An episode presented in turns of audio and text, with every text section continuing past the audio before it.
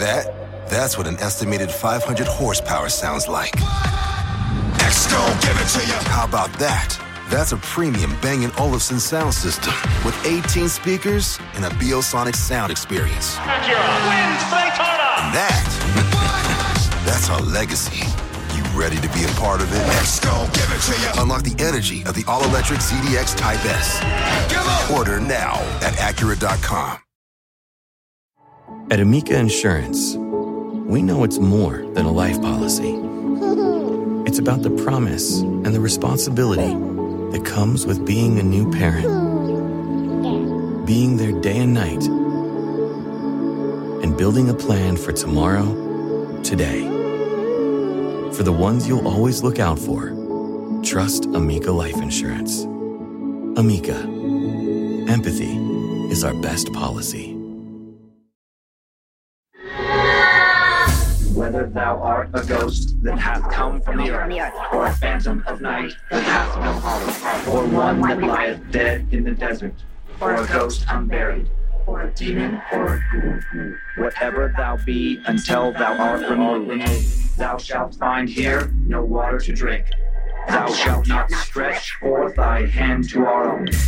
Into our house enter thou not. Through our fence break through thou not. We are protected, though we may be frightened. Our life you may not steal, though we may be scared to death. Welcome to Scared to Death, Creeps, Peepers, Robertson, Annabelles. I'm Dan. Hello, Dan, Nightmare Fuel author. I'm Lynze. Hello, Lynze. Hello, happy Valentine's. Hello, Valentine. yeah, real quick on the Nightmare Fuel. Uh, thanks so much for all the the kind feedback regarding the first episode. Um, saw it on socials and on uh, Patreon. Definitely inspires me to work on more stories. And uh, I will try to get this next one out faster so patrons get it a little earlier than they did this time.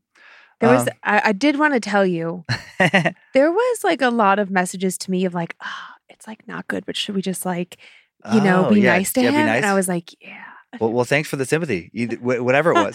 just kidding. JK. Um, yeah, I don't want to take up too much time at the start of uh, this episode, but do want to just address two things real quick. Uh, no, these episodes will not exist on YouTube, The Nightmare Fuel. Uh, I record them in, in a darkened room, helps me get into the mood, and but it doesn't lend itself to uh, being, you know, uh, You just video. Be, yeah, you just be Yeah. staring at a blank screen. Uh huh. and and the stories will not be serialized. Uh, just little standalone stories that may like there may be a character from one that shows up in another one later if it just happens to work out that way.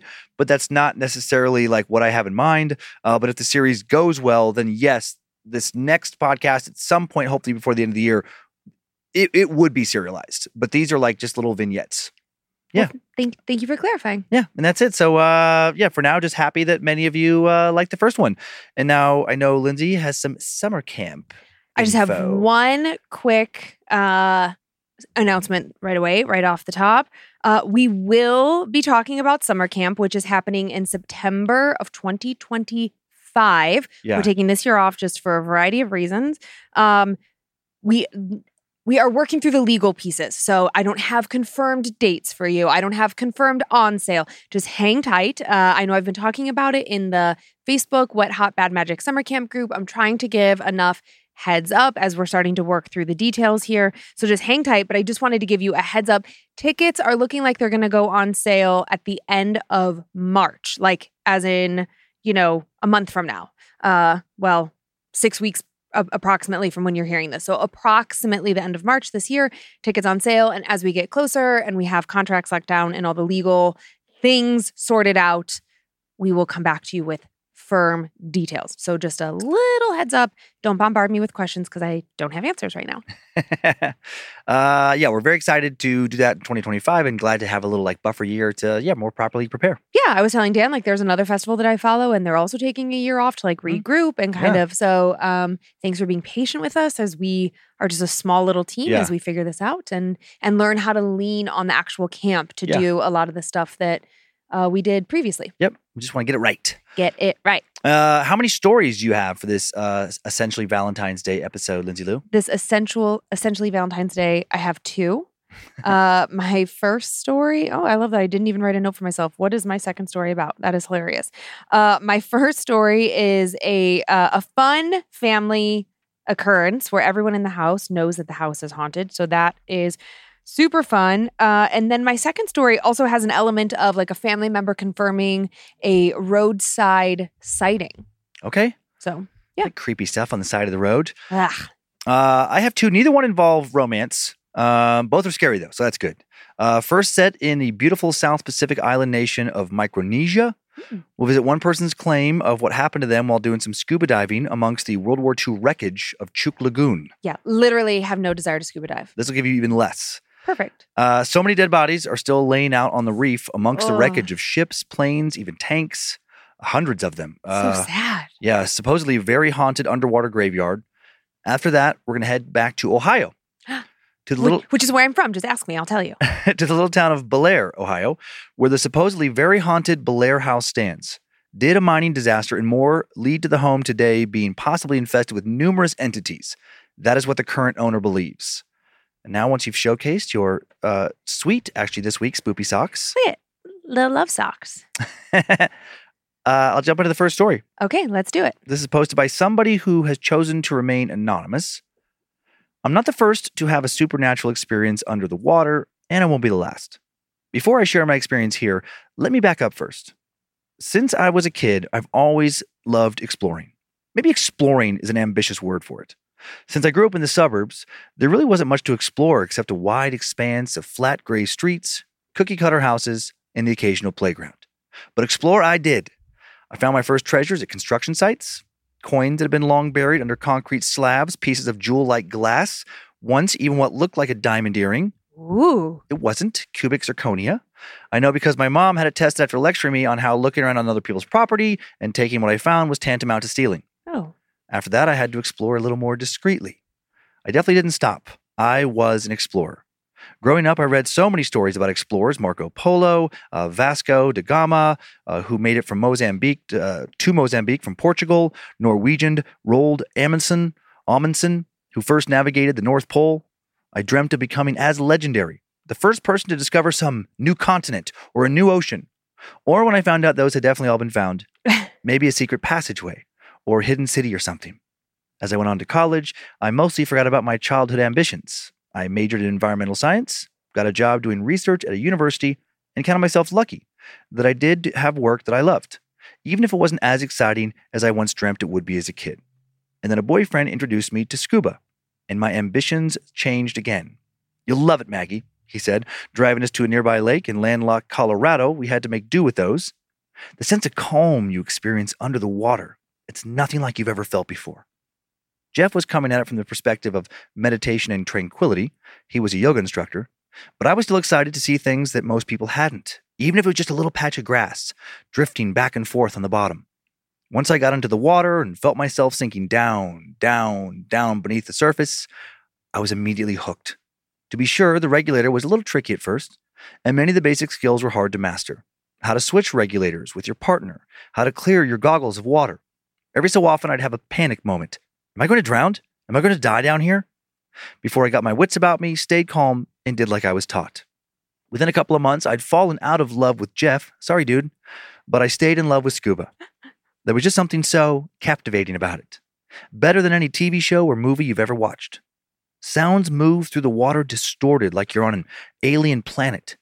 A couple of hours underwater, and it seems like you're the only person on the planet. That all life, except for the fish flickering in and out of sight, vanished. At the time, I found that amazing, which was how I found myself on a plane to Chuuk Lagoon, Micronesia. In 10 years, I'd done a bunch of dives in the Caribbean, the Florida Keys, even an Arctic dive or two off the coast of Canada, but I wanted more. I wanted to see something that only the most dedicated would get to experience, only the people who were will- willing to push themselves. I'd seen pictures of Chuuk Lagoon online. A lost world, coral climbing as high as buildings, schools of fish zipping around like cars in rush hour. There was something else I wanted to experience too. During World War II, Chuuk Lagoon had been used as a Japanese naval base. And in 1944, the United States attacked the lagoon during what was called Operation Hailstone. On February 17, 1944, five fleet carriers and four light carriers, along with support ships and some 500 aircraft, descended on the islands in a surprise attack. Just a week before the attack, the Japanese military had moved additional ships to the area, and as a result, approximately 250 Japanese aircraft were destroyed and more than 50 ships sunk.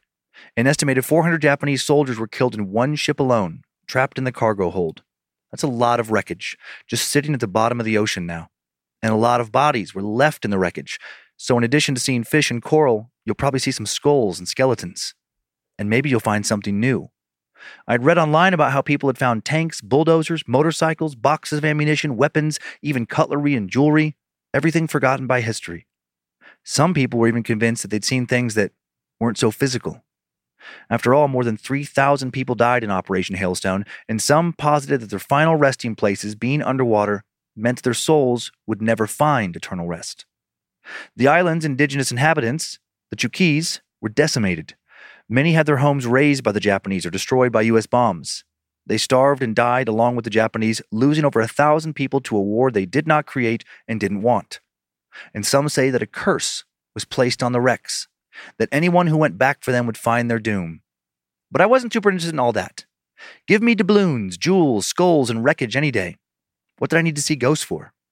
After a grueling journey from Honolulu to Guam to Chuuk International Airport, I collapsed in my hotel room, set an alarm for a half hour before I was supposed to meet up with my tour group, and fell asleep. Time now for the tale of the ghost fleet of Chuuk Lagoon. I awoke to the sound of my alarm blaring, and not only that, but I'd somehow managed to snooze it in my sleep, meaning I was now running about 10 minutes behind. Ah, there she is! The guide looked at me with what I could clearly see was mild annoyance, tempered by an outdoorsy, gung ho personality. He was standing in the middle of the lobby with a small group, four people, standing around him. Yes, I'm here, sorry, I said, breathing heavily, as I just ran down the stairs to my room rather than take the elevator. You know how it is time zones, jet lag. Yes, yes, I've heard, he said crisply. Maggie, is it? Oliver Stewart. I'll be your guide to the lagoon today. Though I wasn't thrilled about my entrance into the situation, I could admit to myself that Oliver looked like a good guide. six-two with fair hair and tan skin, he also looked every bit as strong as he would need to be to get five people ready for a day underwater and help if needed. This way, he instructed us, ushering the group to a van out front. I trust that everyone has their scuba certifications with them? We did. As we drove along a highway, or what passed for a highway out here, bordered by thick tropical trees, we got to know each other. Jake and Marie Ann were from upstate New York in their mid 40s. Liliana was Italian and in her, in her 60s, but looked strong as an ox. She had a body that was fitter than mine by a mile. And the last person was Oscar, a guy in his 50s with silver hair and a habit of mentioning his divorce a lot. Soon we were standing on a boat in the middle of a, la- a lagoon, a spray of coiling tubes, wetsuits, wet weight belts, and oxygen tanks on the floor. All right, Oliver said, clapping his hands together. I don't have to go over the basics for this lot, do I? You're all advanced divers? Brilliant. Remember to stay in pairs, especially if you're heading into any wrecks. Most everything has stabilized in the past 80 odd years, but you never know. I quickly zipped up my suit, fastened my regulator, the breathing apparatus, and checked the gauges to make sure that everything was green. I noticed that Oscar seemed to be having a little trouble, and Oliver had to help him with some stuff I considered basic. Should I worry about him? Was a thought that quickly floated into and then back out of my mind. Mostly, I was too excited to pay much attention. Already, the sea was so much more beautiful than anything I'd seen. Glittering deep blue with fuzzy green ridges rising on three sides to an endless sky. Even just peering over the side of the boat, I could see glimmers of coal, coral, pink, blue, red, like watercolor paints. I couldn't wait to get in. Turn you on, Maggie? Oliver offered, turning my safety valves. He shot me a grin. Have fun out there. With everything ready to go, I lined up with the others and slipped off the boat. The warmish water rushed up to meet me and I started to sink. Just remember, Oliver was speaking over the sound of splashing, but I couldn't make out the rest of what he said. I did hear, Maggie, did you get that? Maggie, just before sinking below the surface, rolling backwards into the deep blue. I figured that whatever it was, it must not have been that important. A flurry of bubbles passed in front of my vision for a second, and I took a moment to let my sense of balance catch up with me.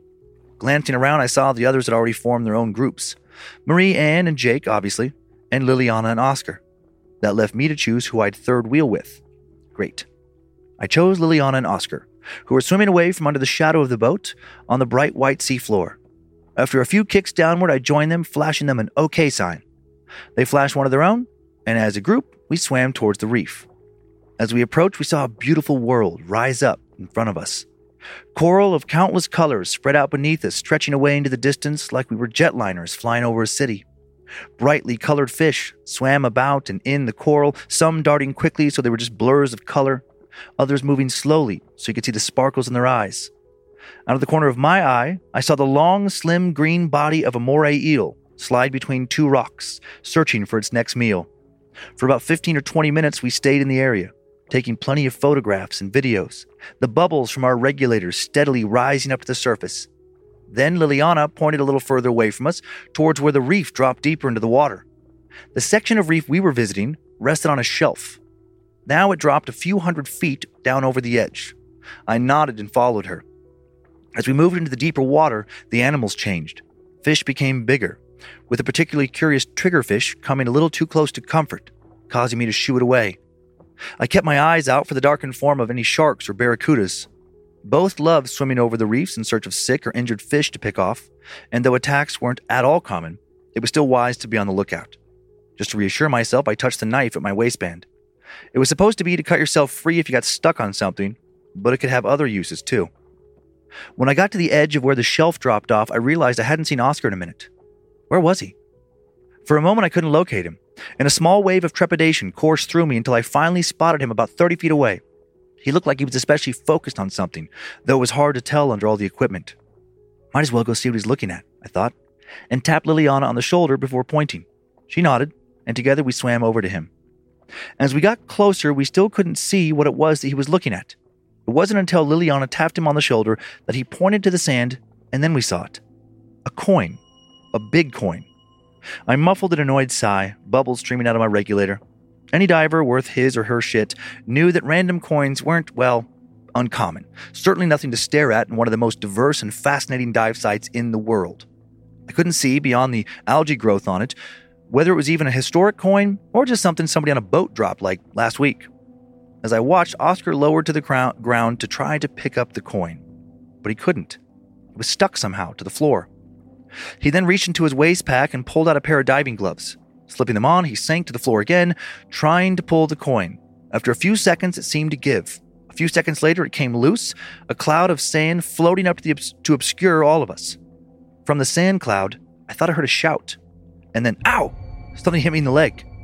Oscar's regulator. It floated back down to the sand, kicking up another smaller cloud. I scrambled forward to catch it, offering it up to the writhing figure that was Oscar. For a moment, a rush of fear ran through me. Did Oscar know how to clear his regulator? That was basic, right? Before I saw Oscar, regulator back on, holding his hand out as a thin stream of blood trickled from it. Shit, I thought. Shark migratory patterns meant they'd be out of this area, and the whole thing about a shark being able to smell blood instantly from a mile away was Hollywood fiction. Even if they did smell it, they wouldn't necessarily uh, want to eat us, but it still made me uneasy. Not too far away, dozens of gray tips and black tips were patrolling the edges of a place literally called Shark Island, but Oliver had reassured us we'd be safe. When I looked down, I couldn't even see what Oscar had cut his hand on. Everything looked smooth. Let's go up, I signed to Liliana. She shrugged, and I got what she meant. It wasn't like we were in danger, it was just weird. Keep going, she signed back, pointing at her watch. We only had another hour or so in this spot. Going back up with all the adjusting for pressure would eat up valuable time. Okay, Oscar agreed, wrapping the diving glove tightly around his cut hand. I'm fine. Let's keep going, he signaled. I reminded myself that I'd been in situations like this before, and nothing bad had ever happened. Liliana and Oscar were now uh, gesturing along the reef's edge, a long loop back to where the boat was, but interrupted by a foggy shape in the distance. Something huge, colossal, and moving along the sea floor? I blinked and grabbed my, my binoculars. No, it wasn't moving. The water just made it look that way. It wasn't even alive. It was a tank. As I looked through the binoculars, smiling, trying to fasten to memory the first time I saw this amazing sight, all the air suddenly went out of my lungs. Through a jagged hole in the metal, a hand reached out from one of the holes, groping, feeling in the water, seeming to sense us as we swam past. It was pale and bizarre, looking impossible in this place far down beneath the waves. I almost screamed soundlessly, and then I looked again. It was just a flesh colored starfish. But I had been so sure a moment before. Now I was pretty far behind the group, who had proceeded ahead without me. Thanks, guys, I thought, thinking about how I would never leave my group behind, but also that maybe, just maybe, I wanted to stay behind, or go back to the reef, the teeming small fish and bright colors where it was safe. Liliana and Oscar's forms became tiny, dim figures as they swam ahead, almost disappearing entirely. And then I had a burst of, well, something. All right, Maggie, cut the shit, a voice in my head said. You didn't fly for 24 hours to get left behind and miss out on seeing the exact wrecks you wanted to see when you planned this trip in the first place. Kicking hard with my flippers, I went as fast as I could, kicking up too much sand in the water but not caring. I was so excited to see my childhood dreams come true, to get what I'd come for. I got to a few feet in front of the tank and breathed a sigh of relief. Even though I couldn't see Liliana and Oscar, I saw from the column of bubbles behind the tank that they'd just gone around the back. And then something compelled me to peer over the edge of the reef. My eyes followed the drop down, down about a hundred feet, into a graveyard of ships. Their craggy, seaweed covered surfaces loomed ominously, a never ending stretch of wreckage, some identifiable as planes, others simply cratered metal, stretching off into the distance until everything faded into murky darkness. I peered back at the tank, then had the idea to turn on my flashlight to get their attention, but nothing happened, even as I kept waving it around. The bubbles moved slightly to the left, and I wondered if they found something fascinating, or were simply trying to take a break, not wear themselves out. The tank was cool, but the graveyard over the edge was calling to me. I could see trails of bubbles there, too. Maybe the others had gone down already? From my perspective above it all, the area held a strange beauty. It looked like something half living and half dead. As I descended, my breath started to catch in my chest. Jagged edges of metal gleamed in the dim light, and tangles of cables seemed to reach out like cold, dead fingers. It was terrifying, tragic, tremendous. I was feeling so many different emotions as I began to explore the awe inspiring sight. Some of the planes had been reduced to skeletons of themselves. Propped up by decaying metal beams, a thick scum of barnacles grew over everything, like the ocean had claimed it all for itself. By the time my flippers brushed the sea floor, everything had risen up around me, impossibly tall, blotting out most of the weak light from the surface. I flipped on my flashlight again, wondered where to begin. I swam to the top of a ship's funnel, thickly encrusted with coral growth. I figured it would offer me a good vantage point to survey the hulk below. A hole on the hulk opened like a vast dark cave, and out of the corner of my eye, I thought I saw bubbles drifting up, drifting up to the surface. Something in there? Someone? Jake? Marie Anne? Slowly, I lowered myself down to the hole, and then I thought of something else. I'd seen that starfish, that starfish through my binoculars, the thing I'd thought was a hand but couldn't be, I told myself, absolutely couldn't be. But now that I was inside one of the wrecks, I noticed that there was absolutely no animal life to speak of. Usually with wrecks, fish and coral take over, happy to create new homes in the nooks and crannies. But inside these wrecks, it was almost completely barren, except for a thin scrum of coral and some seaweed. There was nothing else almost like the fish knew to stay away from it. But why? I could feel my heartbeat speeding up, even though I didn't feel, well, afraid, almost like my body and my mind were on a delay. I took a deep breath, trying to calm down, and then noticed through a hole in the hull that there were still bubbles a few wrecks away floating up.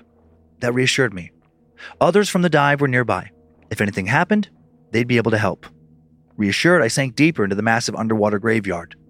The ship was tilted on its side, so the hole opened into a cavernous area, what would have probably been three floors had the wood not rotted out and made one continuous space. It was so massive that it was hard to see the floor, though I could make out a knot of pipes and equipment, refuse piled on the ground like a junkyard. I could dimly make out a gas mask, which was terrifying and thrilling, the empty eyes peering out at nothing. A set of rotting stairs went down, down, down, further into the gloom, the engine room and machine shop, I thought. I check it out and then head back up. As I descended, I got the sense of something swooshing back and forth in the water behind me. A shadow passing each time, but every time I turned to look, there was nothing there. A fish, I told myself, or many. Maybe they'd been feeding before and decided to come back home. Swoosh, swoosh. Always just out of my line of sight. As I descended, turning on my flashlight, I first saw a trio of engines, at least eight feet wide each, mounted on the wall. On the opposite wall were gauges, the glass crusted over with coral. But you could still see some, frozen in time, taking measurements at the exact moment they met their doom. Swoosh, swoosh. And then another sound surfaced, coming from deeper in the room. The unmistakable sound of an engine turning over and starting up. That was impossible, I thought. Everything down here had been waterlogged for almost a century. Nothing would be able to work after that. Maybe I was hearing a boat from up top? No, I decided as the sound grew in intensity. I was at least a hundred feet below the surface. Sound didn't carry like that. I swam forward, kicking up blackish dust that scattered through the room, and still as the engine sound grew louder, I heard it again, growing in intensity. Swoosh, swoosh. Swoosh, swoosh. A fish didn't swim like that. Now I was worried that something, a shark, was following me, even though I couldn't see it, because every time I turned around, whatever it was faded into the steep shadows cast by the rotting hull. I had no choice but to swim forward towards the engine sound, even though I knew that a shark didn't swim like that, didn't stalk its prey from the shadows. It burst out and grabbed what it wanted, knowing it was the apex predator. Whatever was following me was something else. I also knew that if I bumped into anything, dislodged anything, I could end up cutting myself badly or getting stuck somehow. Legs burning, I vaulted myself forward, trying my hardest not to touch anything. And that was when I felt something slide across my body, or multiple somethings. Was something grabbing at me through the water? When I reached the tiny room with the back, I turned around. Nothing was there. The swooshing had stopped. Even the humming, which had been so loud, roaring in my ears, had stopped. Something tightened around my throat, pulling me back until the head, my head banged against the ship's side. A flurry of bubbles floated up, too many bubbles, not just mine. Whatever had grabbed me was breathing. Now, through the corner of my eye, I could see a group of ghostly hands floating out to grab me, clutching my arms, faces flickering in and out of the dark. So many faces, twisted in anger, their eyes black with desperation. A mass of ghosts, seemingly living ghosts, trapped residents of this doomed ghost fleet. As the hands tightened around my throat, the regulator got dislodged in the struggle. Still thrashing, I watched it float away, still tethered to my body, but just out of reach as I fought to move forward, but couldn't.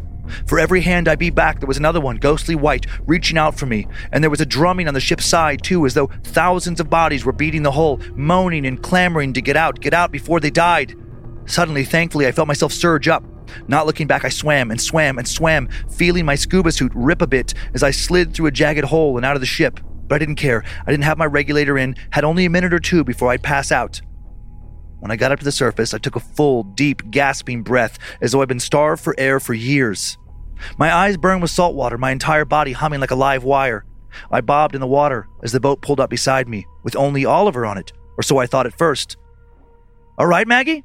He called, giving me a hand to pull me up. We were getting worried about you down there. We? I looked at him, frowning, dizzy in the sunlight. Where are the others? Then I saw them, all on the boat. They'd been on board for about 20 minutes.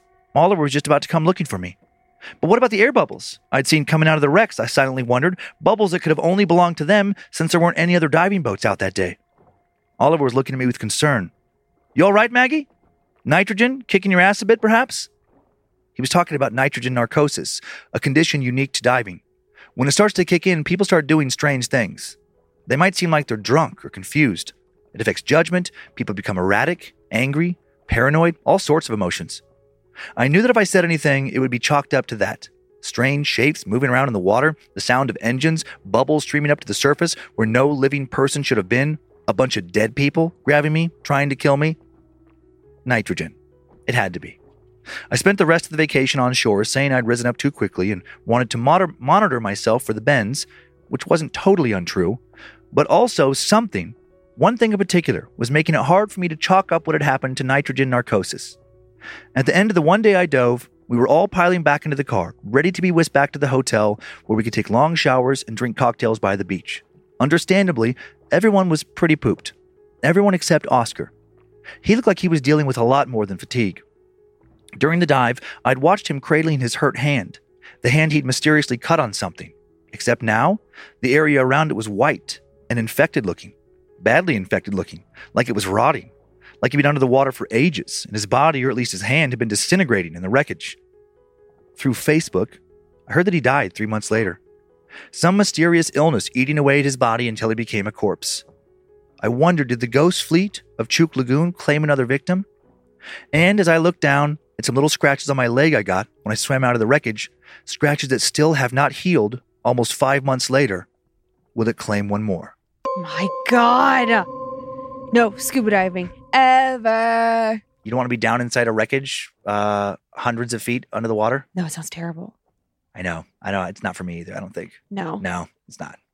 I mean, the Cool for people who can do it. well, that's the thing. Like what you get to see and how Yeah. beautiful I'm. I'm certain that it is, and Yeah. I've watched enough, like you know, videos and you know, Oh, that's that. amazing. Yeah, but the thought of having to go down that deep Yeah. It's so dark. And I don't know, like I've seen a lot of creepy fish that only exist like deep dark down in. I just know myself, I would scream. Like Yeah. I, I just am not a good emotional regulator. So I just imagine myself with like all the scuba gear on, like I scream, I like dislodge something, uh, you know. Yeah, yeah. I get too panicked. I'm not a calm person. so I don't think that it's for me. I I know that there are people that are like, "Oh no, you learn, you adjust." uh huh. Listen, Dan and I could barely snorkel, okay? I would- Yeah. like it just we're just not I I have such a deep We were- respect We were for not raised on the beach. no. Well, I, I spent a ton of time in water. It was not until my early 20s when I got my ass kicked in the ocean that I was like, nope. And now I'm so scared of it. And that's all it takes. And, Yeah. and also, I do have such a deep respect for the water. Like, it is so powerful, Mhm. but I don't have that respect, but then also want to like go out and challenge it Yeah. or dive deep in it. Nope. I'm good up to my waist, and that's fine. my my mom worked really hard to make me terrified of two things: I know what they are. black ice. And getting someone pregnant, Uh, I guess three things: black ice, getting me pregnant, and drowning. drowning. Yeah, stay away from like the river, but just like water in general, the ocean. Three And- things that could ruin your life. Three things that could ruin or end your life: uh, water, uh, getting the wrong person pregnant, Mhm. and then you know spinning off the road in uh, black ice and dying in a wreck. Yep. Now, black ice, I'm not worried about. I I feel like I, I'm in control when I'm driving. Um, I'm past the point now. Obviously, like worried about like a pregnancy. Uh, but water, You should be worried about a pregnancy. If I get pregnant, we well, I'd have be worried. It'd be a different problem since I'm uh not fertile, since I'm sterile. Uh, but like um, yeah, just uh, just drowning. I mean, Yeah. I'm, I'm fine. It's, it's so crazy. It's like a completely irrational thing. yeah. But it's like when you just heard constantly in your childhood, every time somebody drowned that she knew or knew of from somebody else, anybody who drowned in like my area, and there was a lot actually who drowned in the Salmon River, I heard about every single death. And, and, and everyone that she made it sound like, oh, they were fine, things were going great, you know, like they couldn't see it coming. And then there was this uh, undertow or, or whatever, you know, that sucked him down to the bottom and pinned him. In the ocean, it was like, yep, a riptide is going to take you out and you're going to drown out at sea Sneaker waves. fucking sneaker waves I I'm- are one of my worst nightmares. I, honestly, so like I, uh, in a dream scenario where we have some like beachy vacation house. yeah. Uh, I don't even need to be and be able to enter the ocean. I just need to be able to see it. Yeah, just like look at it. Like, oh look, I'll go swim in a pool. I know when we had that show in Hawaii recently, uh, outside our, on Waikiki, outside of our hotel, there was like this little um, it was perfect. little wall, like uh to to kind of like stop the waves. Mhm. I can't remember. There's a term for it, but I can't remember what it's called. Like a break wall. Break break wall, something like that. And it was no more than probably five foot deep on the beach side of the That wall. was perfect. and and that so it's essentially the kiddie pool of yes, the ocean. Yes, no, it was And, so great. Yeah, you and I were, and grandparents and their grandkids were like the only people hanging out there. It was, I don't care. fine. I don't care. Uh, meanwhile, our friends went scuba di- or uh, snorkeling with sharks, and they were Uh-huh. like, "Do you want to go?" I'm like, "Are you Nope. insane?" And I just kept teasing them. I'm like, "This is your last dinner we're having together. You're gonna Yeah. die." I'm like, mm, mm-mm. Okay, I have some pics. These are really cool pictures. This first one is a pic of some of the Ghost Fleet wreckage and then a Ah. diver exploring it. I mean, it It's a is tank. incredible, and I'm I'm so glad that some people get to experience that. Yeah. Uh, this next one, this is a picture taken inside one of these sunken ships. Wow.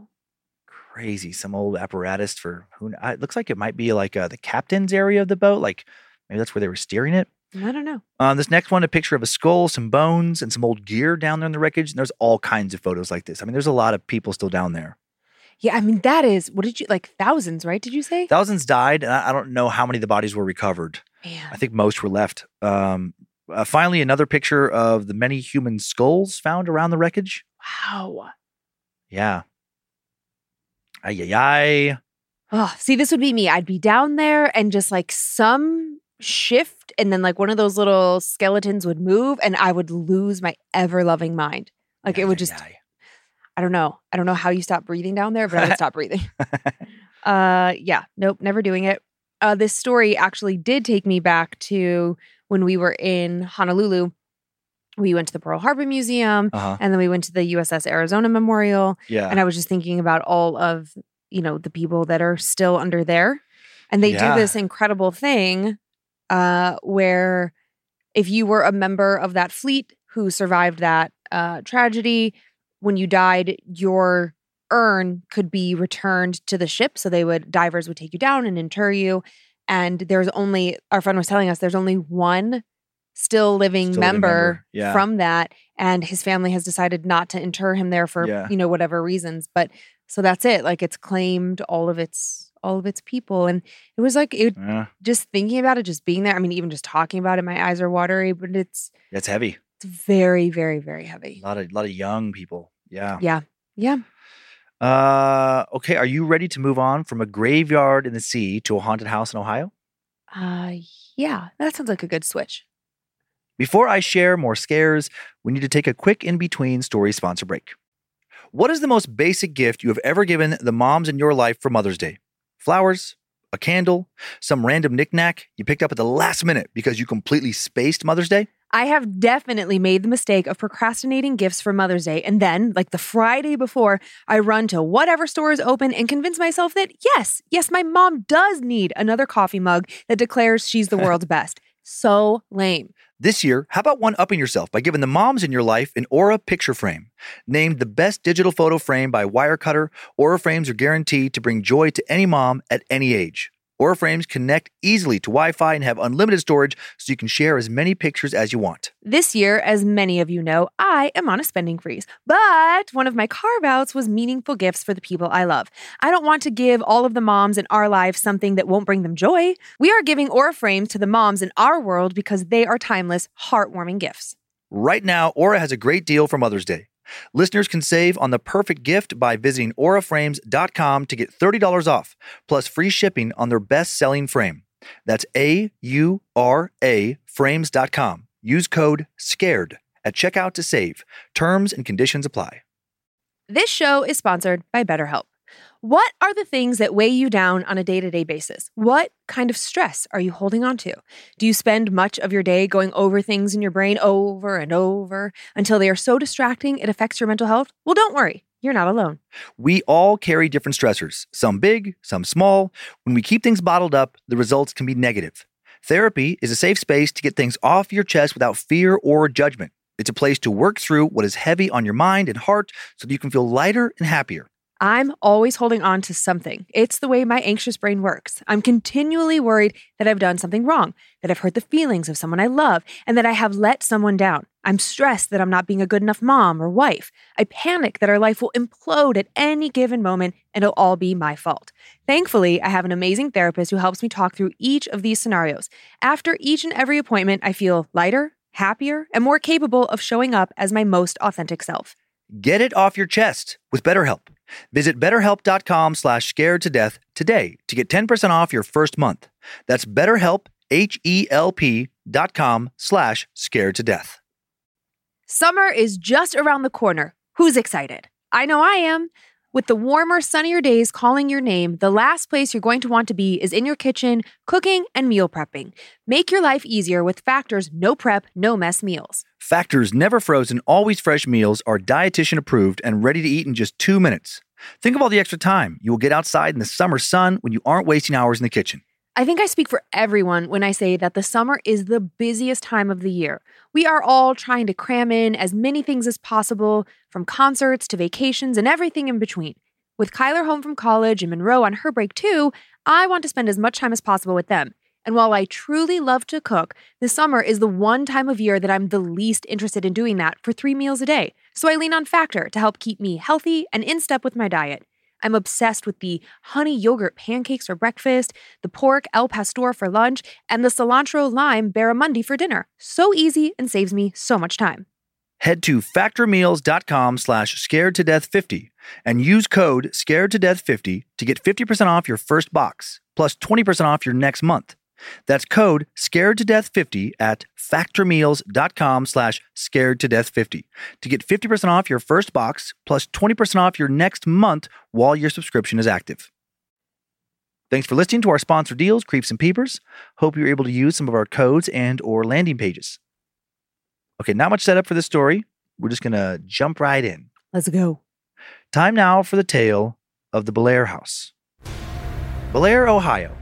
A few thousand people living just outside of and across the Ohio River from Wheeling, West Virginia, hmm. and just a few more miles from the Pennsylvania state line. And the town is home to a house that claims to be one of America's most haunted. The Bellaire House was supposedly built on land with all kinds of history that may feed directly into current claims of paranormal activity.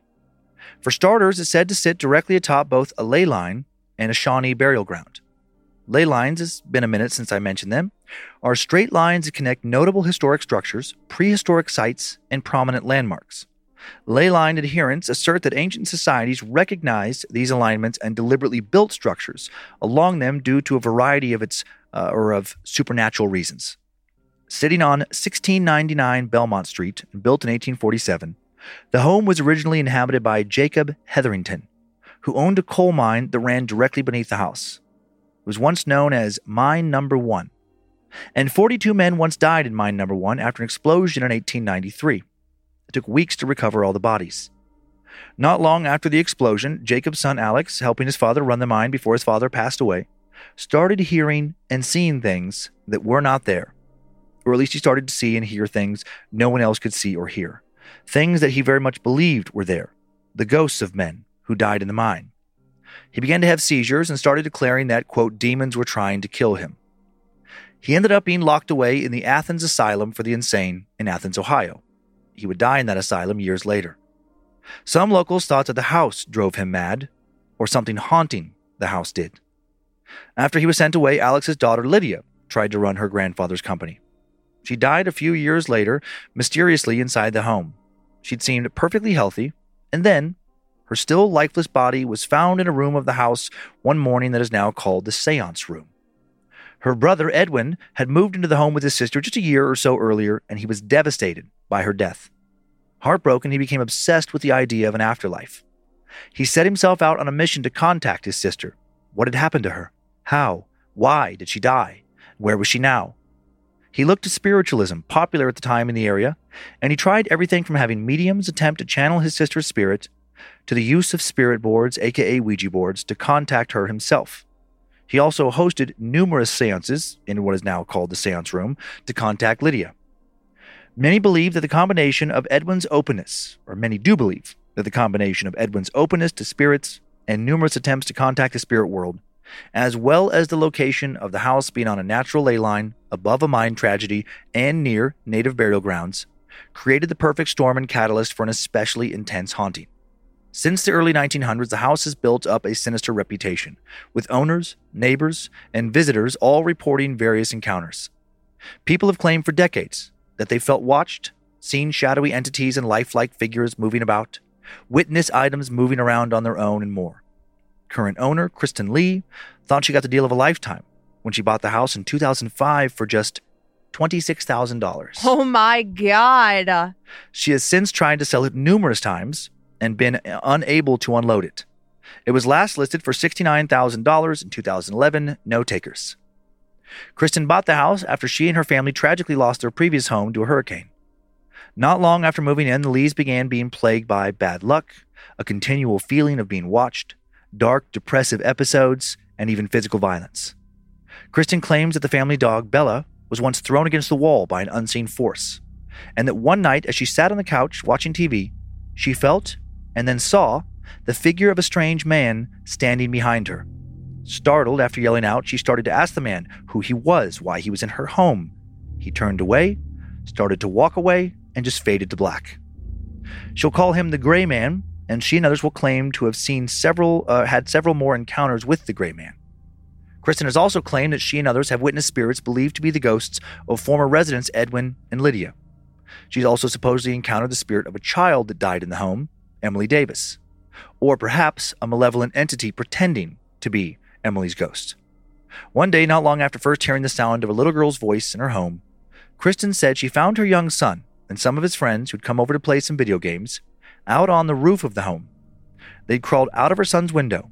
When confronted with why they'd crawled out onto the roof, the children all said that they'd seen a little girl in a white dress playing on the roof who had asked them to join them. When they crawled out, she walked over the roof's peak and disappeared. Kristen worried that the ghost, or whatever kind of entity it is, was trying to lure the kids into a tragic accident and decided it was time, as you have said here so many times before, Lulu. To get the fuck out. Yep.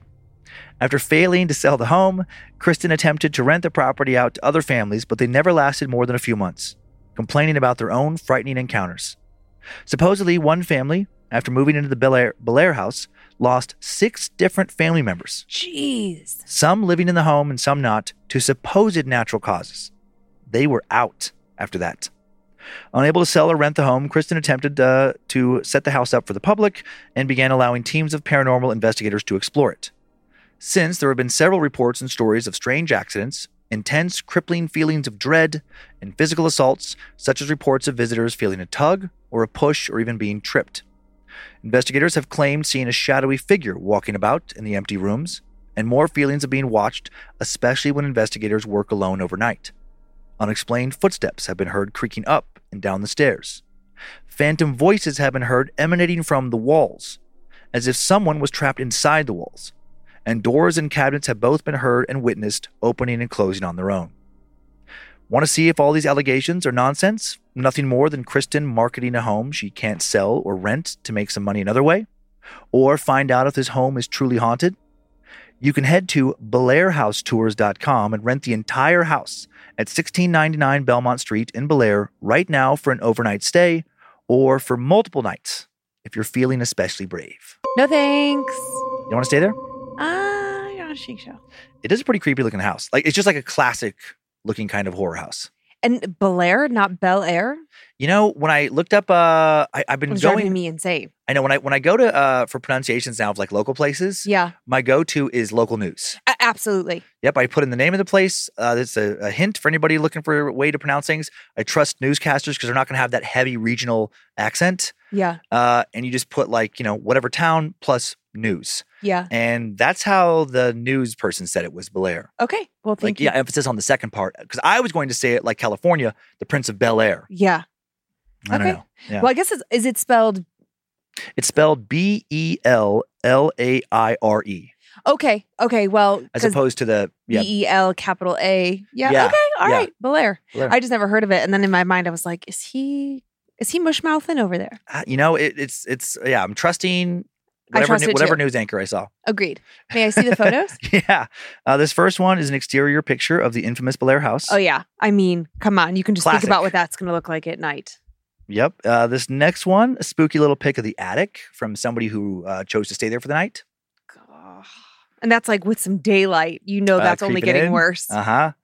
Uh, this next one, I mean, they've leaned into it for sure. The the Kristen here, fun little collection of dolls in one of the home's bedrooms, a little doll house. I mean, they're they're trying to make it spooky with that. well, yeah. Why not? Yeah, yeah, tr- true. If that's what the house's is, draw is.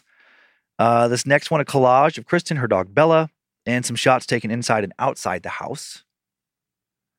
And then finally, the classic creepy night uh, time shot of the house.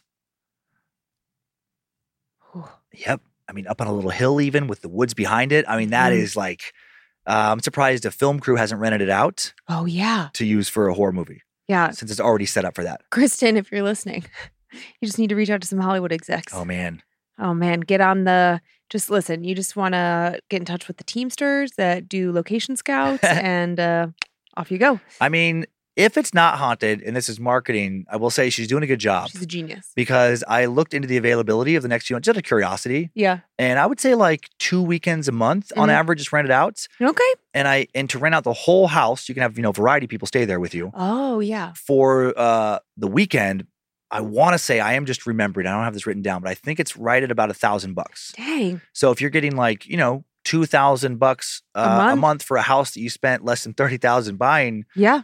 Those are pretty good numbers. Those are pretty good numbers. You know, you got Mhm. electric bills and taxes and yeah, all that, but, like you're making a profit. yeah, you're doing all right. Yeah, I would imagine one weekend covers all the expenses of the house, Yeah. and then anything else is profit. Okay, well, good for you. Yeah. Uh, there was no mention of having the house like blessed or bringing in any any energy healers.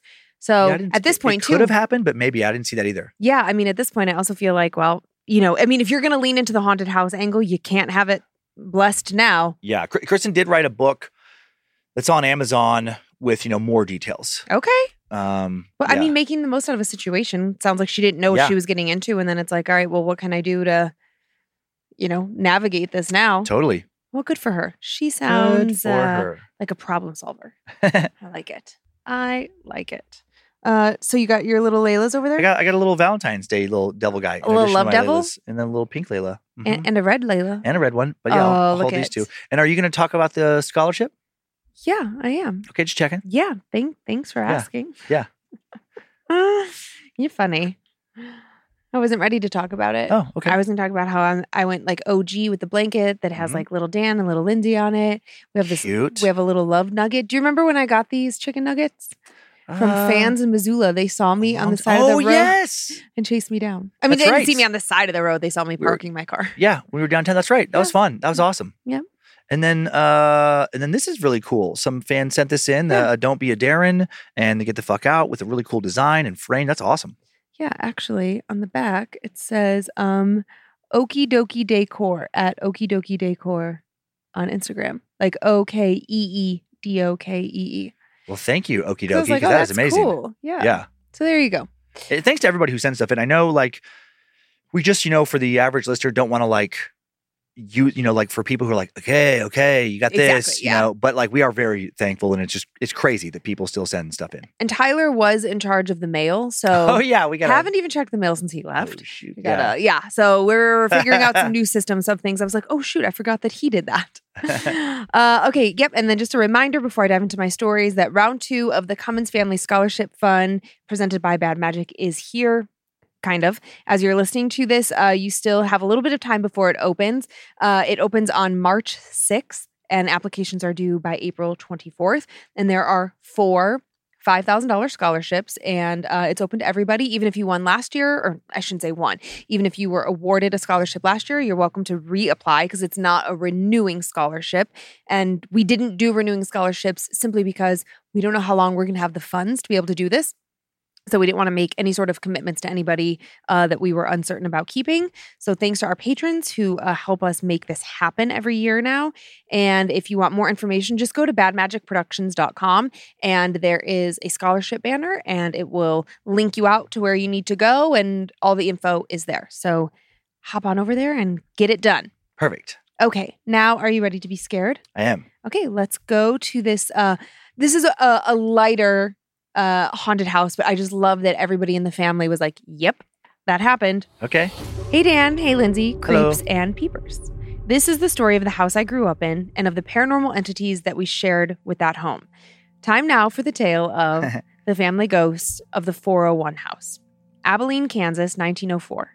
In a white in a white two-story corner house with the number 401 pinned on the doorframe, an elderly dentist named Dr. Worley ran his practice out of the front room of the first floor. He lived there with his homemaker wife, who would mostly keep to herself in the kitchen of the upstairs mother in law suite and out of the path of the patients. The loving couple would stay in that house together, even beyond death. Fast forward a few decades to when my mother had me. My parents' landlord did not want to live next door to a screaming infant, and therefore, my family returned from the hospital to find an eviction notice taped to the door. My parents had already been toeing the line of this man's patience with my mom's other two children, ages four and five, and a third, even younger one, was his last straw. Not sure what else to do, my mother called her father and told him about the tight spot she found herself in. My grandpa did not hesitate to offer help. He was in the process of finalizing paperwork on a house he had bought from a foreclosure auction. It was in her hometown, just 25 miles away. The house was old and in desperate need of repairs, but during this time of hardship, it might as well have been a mansion. There were three bedrooms on the first floor, one in the upstairs mother in law suite, and a full attic on the second floor used for storage. After a few years, my family would move out, and another aunt or uncle would find themselves needing a place to live with their kids for a while. For the longest time, this house would home one branch or another of my extended family.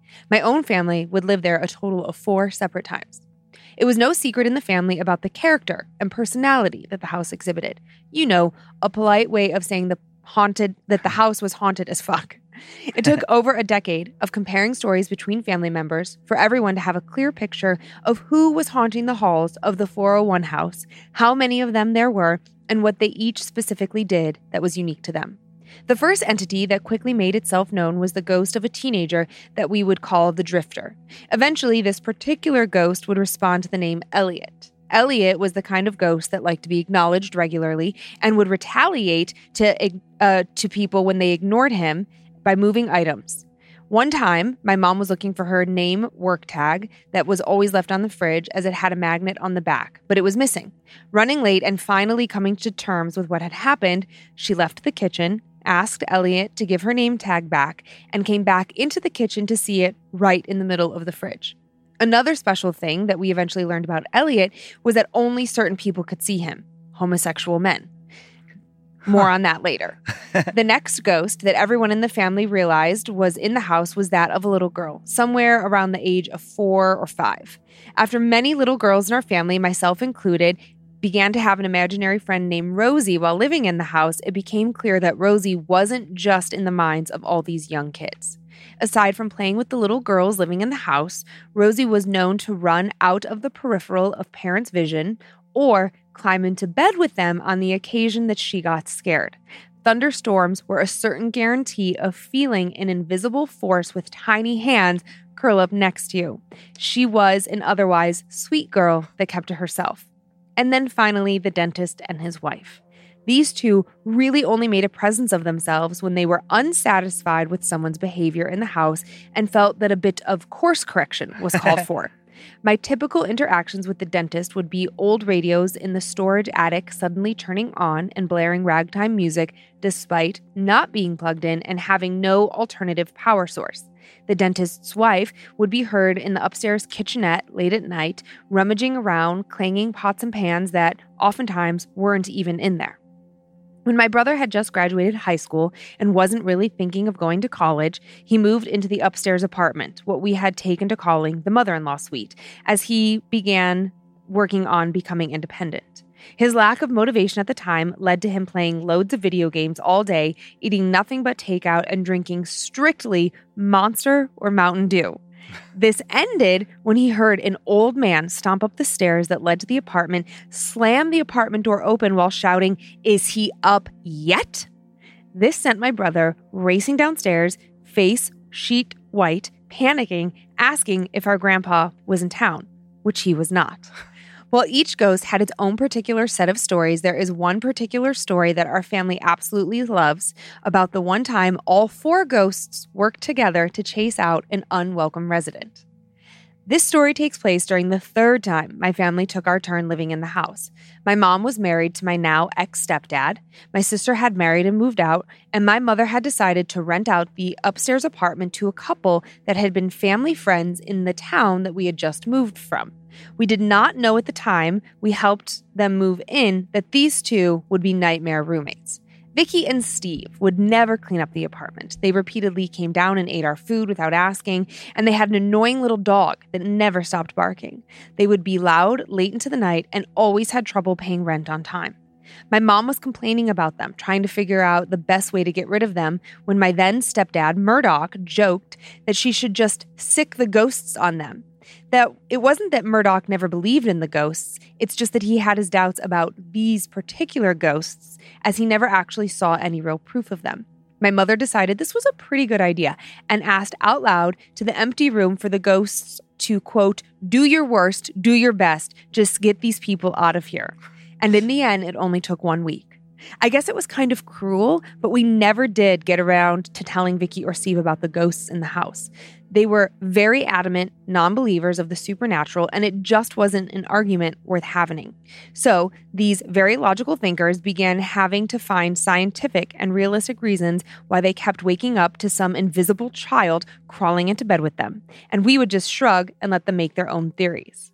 Aside from Rosie crawling into bed with them, radios would now turn themselves on every night a few times. There were sounds of someone very loudly cooking in the kitchen as well. Those sounds would go mute as soon as either of them ran to check what was happening. Their things were not only going missing, but would reappear in completely different rooms altogether in insane places that no one would ever place anything intentionally. The two were also a bit panicked because they had turned the apartment upside down while packing and still could not find the keys to their very own truck. That was until Vicky was pulling the drawers out of the dresser completely and dumping the contents into black trash bags that she heard a loud clunk. The keys were inside of the dresser itself, in between the drawers. At one point during the move out, Steve's brother took a nap on a recliner only to wake up to a teenage boy smiling down at him, winking before disappearing completely when the man blinked.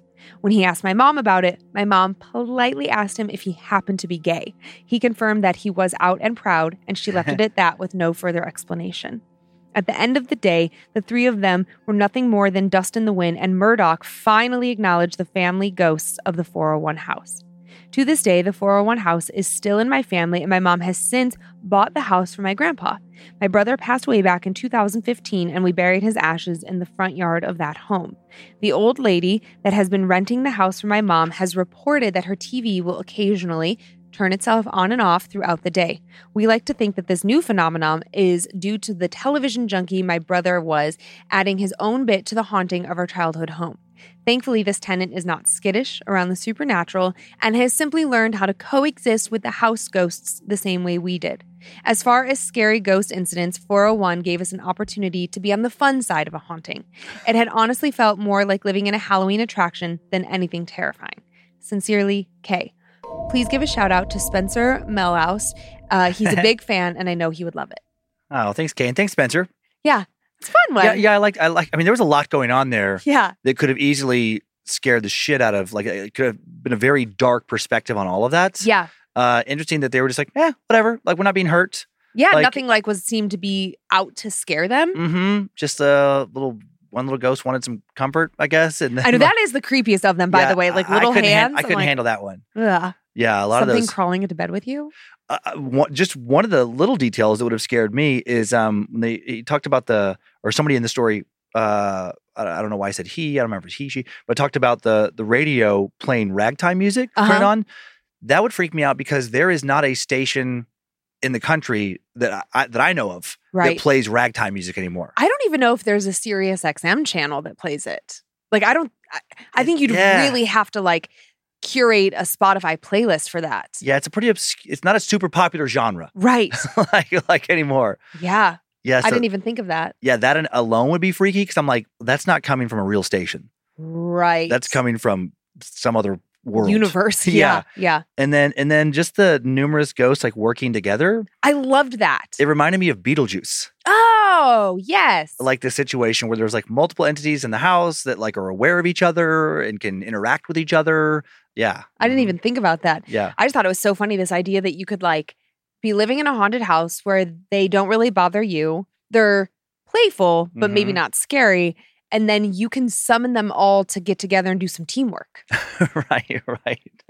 so like in my mind, I was like, man, if you had like a family member that you didn't Mhm. like Oh, and you and you knew you could essentially rally the troops, and then you know, this like shitty aunt is coming Yeah. over who's like moody or whatever, and then you're like, okay, ghosts, do your thing. That'd be amazing if you had like friendly ghosts in your house that you could kind of you yeah, kind of like became friends with. My God. Like you could ask them questions. Ah. They could tell you about the, I mean, how comforting that could possibly be. Tell you about the afterlife, and then if you could actually like, um, yeah, like you said, like direct them to antagonize other people that Can are you like know, imagine? being jerks or whatever. Uh, that, that'd be a pretty magical existence. That'd be that's like the best case scenario. Yeah, yeah, yeah. And you're just hoping that this, you know, these few happy ghosts Uh huh. uh, are actually who they are, are presenting themselves to be, and that you're not also like dealing with a naughty entity. Yeah, yeah. Ah, yeah. But I thought that was fun. That was Just fun. a little a little switch, and then now we'll get back into a more traditional scary sighting. Did you have anything else? I'm sorry. Oh no. Oh, Uh-uh. okay. Okay. Great. Hey, Dan and Lynze. My name is Kat, and I'm from the. I'm from the Green Mountains of Vermont.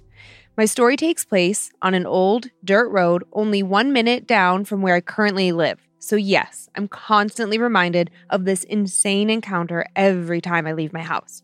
The road is only about two miles long and offers snowmobile trails, swimming holes, and is a popular spot for people to go drink, party, and have bonfires. It's a frequented spot amongst locals and has been for decades. I've been hanging out there since I was an early teen, so I am very familiar with the area and had never felt anything strange until this encounter. I'd always heard tales of ghosts, UFOs, and Bigfoot, especially since I live in the Bennington Triangle, but I never saw anything before this. It all started when I was up to no good. I was 16 and thought I was invincible. So naturally, when my mom said no to me hanging out with my boyfriend that night, I just snuck out instead. We drove my beat up Chevy Blazer down the road and pulled off to the side to smoke the devil's lettuce. we parked so that we were still parallel to the road, and thanks to the full moon, we had a clear sight line in front and behind us. My boyfriend, Jake, got out of the car with me and walked to the front of the car. We leaned on the hood, chatting, while Jake rolled us a joint. Once he was done, I bent back into the driver's side to grab a lighter when we both heard a guttural, blood curdling scream echo through the trees. Jake and I froze, looking at each other, waiting for the other to laugh it off or come up with some sort of explanation. Before we could speak, we heard the scream again, only it was closer this time. I was about to ask Jake what he thought it was when Jake yelled at me to get into the car. We both got in and locked the doors. Jake immediately wanted to haul ass out of there, but I'm not one to immediately choose flight. I wanted to stay and see who or what was making that sound. I anxiously started asking questions while fumbling for my keys, and as soon as the ignition churned, I let out a shriek. My headlights illuminated the figure of a woman standing in front of my car just 20 feet away. Her skin was bruised and pale. Her brown, tattered dress hung around her ankles, and her bony fingers stuck out, pointing at us. Her mouth fell open like she was screaming, but we could no longer hear a single sound. Her body was slightly crooked, making her lean to one side rather dramatically. The most disturbing detail was her forehead. It had small, bloody, jagged deer antlers sticking out in all different directions all around her head. Yeah. I felt sick to my stomach and could barely hear Jake screaming for me to put the car in reverse and get us the hell away from her. I threw the car into gear, and before I could slam my foot on the gas, she was gone. She completely vanished from sight, even though not a second before she had been standing just in front of us. It took a moment for us to recuperate, but once we did, I dropped Jake off and snuck back into my house for a sleepless night. Like I said before, there was clear sight all around us. The forest can be thick, but being on the road with a bright moon, we had good visibility, and we would have seen someone else approaching or leaving. It would have made me feel better to know that we had smoked the joint before all of this happened, but we hadn't even lit it, so it wasn't like drugs were involved. Not that I've ever known anyone to have a full on hallucination under the influence of THC, but you know, just eliminating any possible explanations. Jake and I agreed to not speak of this to anyone. It's a small town, and we didn't want people to think we were spreading crazy rumors or shared some kind of temporary psychosis. I tried not to think about it much and never mentioned it to my parents because, well, then I'd have to explain sneaking out. About five years after, when I was hanging out with my mom and stepdad, we were sharing stories when we got onto the topic of the paranormal. I finally shared my story with them now that I couldn't receive consequences. And at the end of it, my stepdad said, Oh, wow, I haven't thought about her in forever. You saw Dear lady. I sat there, gobsmacked, as he proceeded to tell me that in high school, 20 years ago, What? Two of his friends were leaving a party when they also stopped on the side of the road to smoke, exactly as what had happened to us. They saw Dear Lady suddenly appear in front of their vehicle and shared the same details that I did. My stepdad thought they were full of shit or smoked some really bad weed. For months, their friends ragged on them, giving them shit for being too stoned, but that uh, but that all came to a head when my stepdad and three other friends were driving in the same area and saw a Dear Lady standing in the middle of the road as they rounded a corner. He described her the same as I did and said it was the most disturbing thing they had ever seen. They slowed the vehicle to a crawl and drove around her, completely shocked that the other friends hadn't been lying. I never would have shared my story, but hearing my stepdad and five of his other friends corroborate my experience completely flipped my reality. There really is so much we don't know.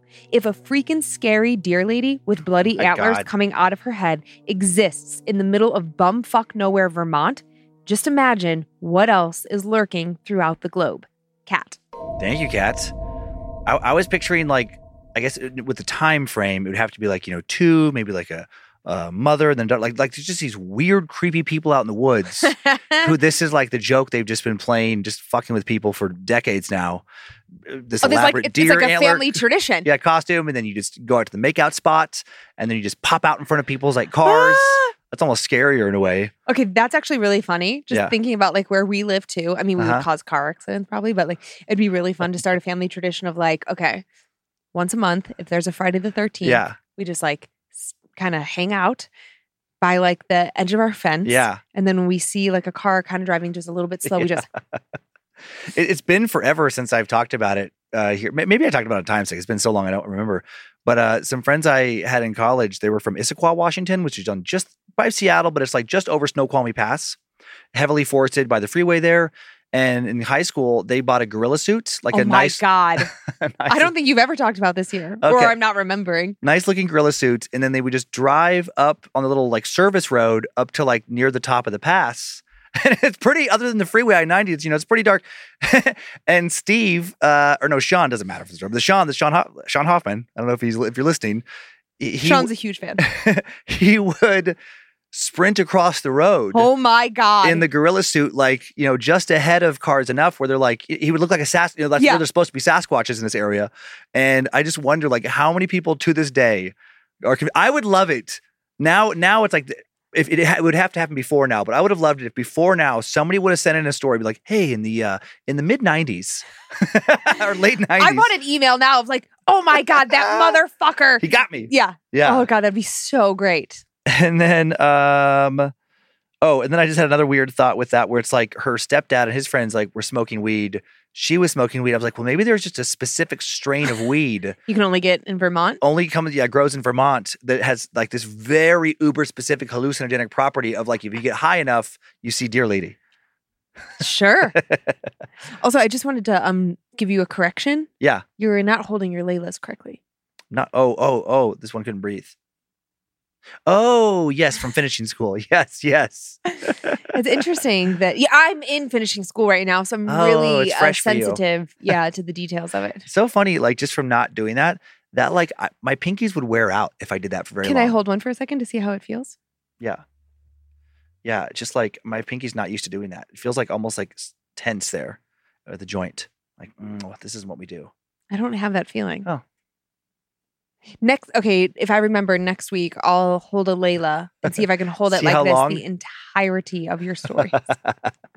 Perfect. She, she is warm and toasty. You have yeah. You warm want to hands. you want to hold on to her? yeah, she's all she's softened up because, because you have It's warm smushing her. Yeah. Wow. Okay. Those are great stories. Thank you. Yeah, I loved both of those. It was cat and was it cat and K? It was. Double double K today? Uh, one's with a C, one's with a K. Oh, cat with a C. Yeah. Oh, okay. Like I guess Like Ca- Catherine? Catherine can be spelled either way. I think. I mean, Yeah. I don't I don't know if Cat is Catherine. Mhm. I uh I don't know if I could even I would love it if cat if she goes by cat and cat is short for kitty cat. Like her l- birth legal name is actually kitty cat. Ah, terrible parents you have. Oh my god, wait. What was what did we just watch? American Nightmare? Ooh. Matt Mustard? Oh yeah, Detective Mustard, who was also a dick. A dick. yeah, Hope you're listening. Uh yeah. You're you're a rude asshole. Yeah. Um, but I was like, really? Your last name is Mustard, and you guys thought it was a good idea to just name him Matt Mustard? that is so fucking rude. Yeah, Matt, Mr. Matt Mustard. Colonel Mustard. You should have just named him Colonel, honestly. Oh my That would have been better. Your last name's Mustard. You name your son Colonel, Colonel Mustard. That is a sick joke. that is. I would just love to play like you don't actually call your that's not actually your child's birth name, but once they like figure out you play Clue with Clue- them. yeah, and then the nickname becomes Colonel. No, and then you just like you're like, well, listen, you know how your middle name is just the letter C. Like, like It's- it, would, it would be a long, a long play. It'd be pretty awesome. Ah, do you want to do some shout outs? yeah. Do you want me to start or do you want to start? Oh, you could go first. Okay. I would like to thank the following Annabelles for supporting our show Ryan Roberts, Mane on Fire. I like it. Well, Uh, like a harem, Uh-huh, right? M A N E, yeah. Karen McCool, Roxanne Conniff, Kaylee LaRose, or LaRose, Jenny Campbell, uh, Rominatrix. That's a funny one too. Just a Pigeon Nest. okay. Sean and Ghost, and Somas. uh, just a pigeon nest makes me think of somebody that we uh, have like a working relationship with, and he has a bunny, and the bunny's name is Oh, yeah. Pigeon. True. And, and I was just thinking about Pigeon's Nest. Yeah, yeah. I'd like to thank the following Annabelles as well Jesse, Katie Curtin, Michelle Esparza, Kimberly Gooseman, Megan, I, th- I think it's Megan because it's M A E, Megan Jackson, Rachel Conroy, Sarah Winter, Tuka Rascal, ND Medical, tw- no, ND Medic 21, North Dakota Medic 21. I bet that's what that is. And Sandra Mabry. Nice. Thank you. Oh, you're welcome. You got you got some spoops? I got some spoops. To Aria, the zebra queen, which by the way, zebras or zebras are my favorite animal. To Aria, the zebra queen, from mother, father, and Ebony, happy ninth birthday. Enjoy your birthday to potato, you weirdo. to Michael M. Effin Delarm From your awesome girlfriend, Devin, happy three year anniversary, puppy. I love you so much. To Andrea from Babs, happy birthday. I know times are tough, but we always get through it. Thanks for believing in us. To Brenda from Holly, to the best boss ever, thank you for being a great boss and friend. We will miss you. Good luck and stay spoopy. To Greg from your mom, Carrie, happy 13th birthday to my favorite creep. I love you, Bubs. I love that like every little boy is Bubs. Mm-hmm. Uh, to Selena from Jake, happy birthday. Wishing you another spooky year and a year of being scared to death. Aw. That's Uh, it. That's it. And that's our show. Thanks for continuing to send in your personal tales of terror to my story at scaredtodeathpodcast.com. You can email us for everything else, info at scaredtodeathpodcast.com. Thank you to Logan Keith for scoring today's show. Thanks to Heather Rylander for organizing the My Story emails. To book editor Drew Atana, polishing and preparing listener stories for book number five. Thank you to Sophie Evans for finding the first story I told this week, and to Sarah Finch for finding the second. These episodes are on YouTube if you'd like to watch. We're on Facebook and Instagram where we post pics that accompany episodes at Scared to Death Podcasts. And we have a private Facebook group, Creeps and Peepers, just full of fellow horror lovers. Enjoy your nightmares, creeps and peepers. Happy Halloween or happy Valentine's. Happy eh, And Halloween You know as what? well. You Early, know what? ha- early happy Halloween. Just get it out there so I don't forget. I hope you were scared to death. Bye. If spirits threaten me in this place, fight water by water and fire by fire. Banish their souls into nothingness and remove their powers until the last trace. Let these evil beings flee through time and space. Evil may pass through, but have no home here within, scared to death.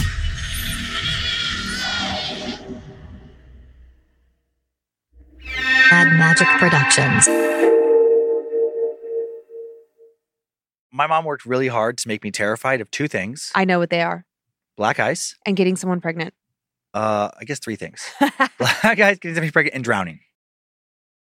I live by routines, but I especially love my same day delivery routine with Shipt. And my shopper knows this about me. When Sunday rolls around and I place my weekly stock up order, Joe sends text from the aisles. Wilted lettuce? Nah, hard pass. Deal on my favorite sparkling water? Whew, grab two. Fresh flowers just because? Hmm, sounds like a delightful idea. If you love routines that work for you, get Shipt same day delivery. Shipt, delight in every delivery. Learn more at shipt.com slash hi. I was shocked, you know? They were always such a good team, so successful. But to do something like that? To exceed their budget? While being over budget might not be a crime, it can disrupt workflows. With Monday.com, you and the team can be sure that you're all in sync. All the data, latest updates, files, and budgets are visible to everyone, so you won't miss a thing. Tap the banner to go to Monday.com.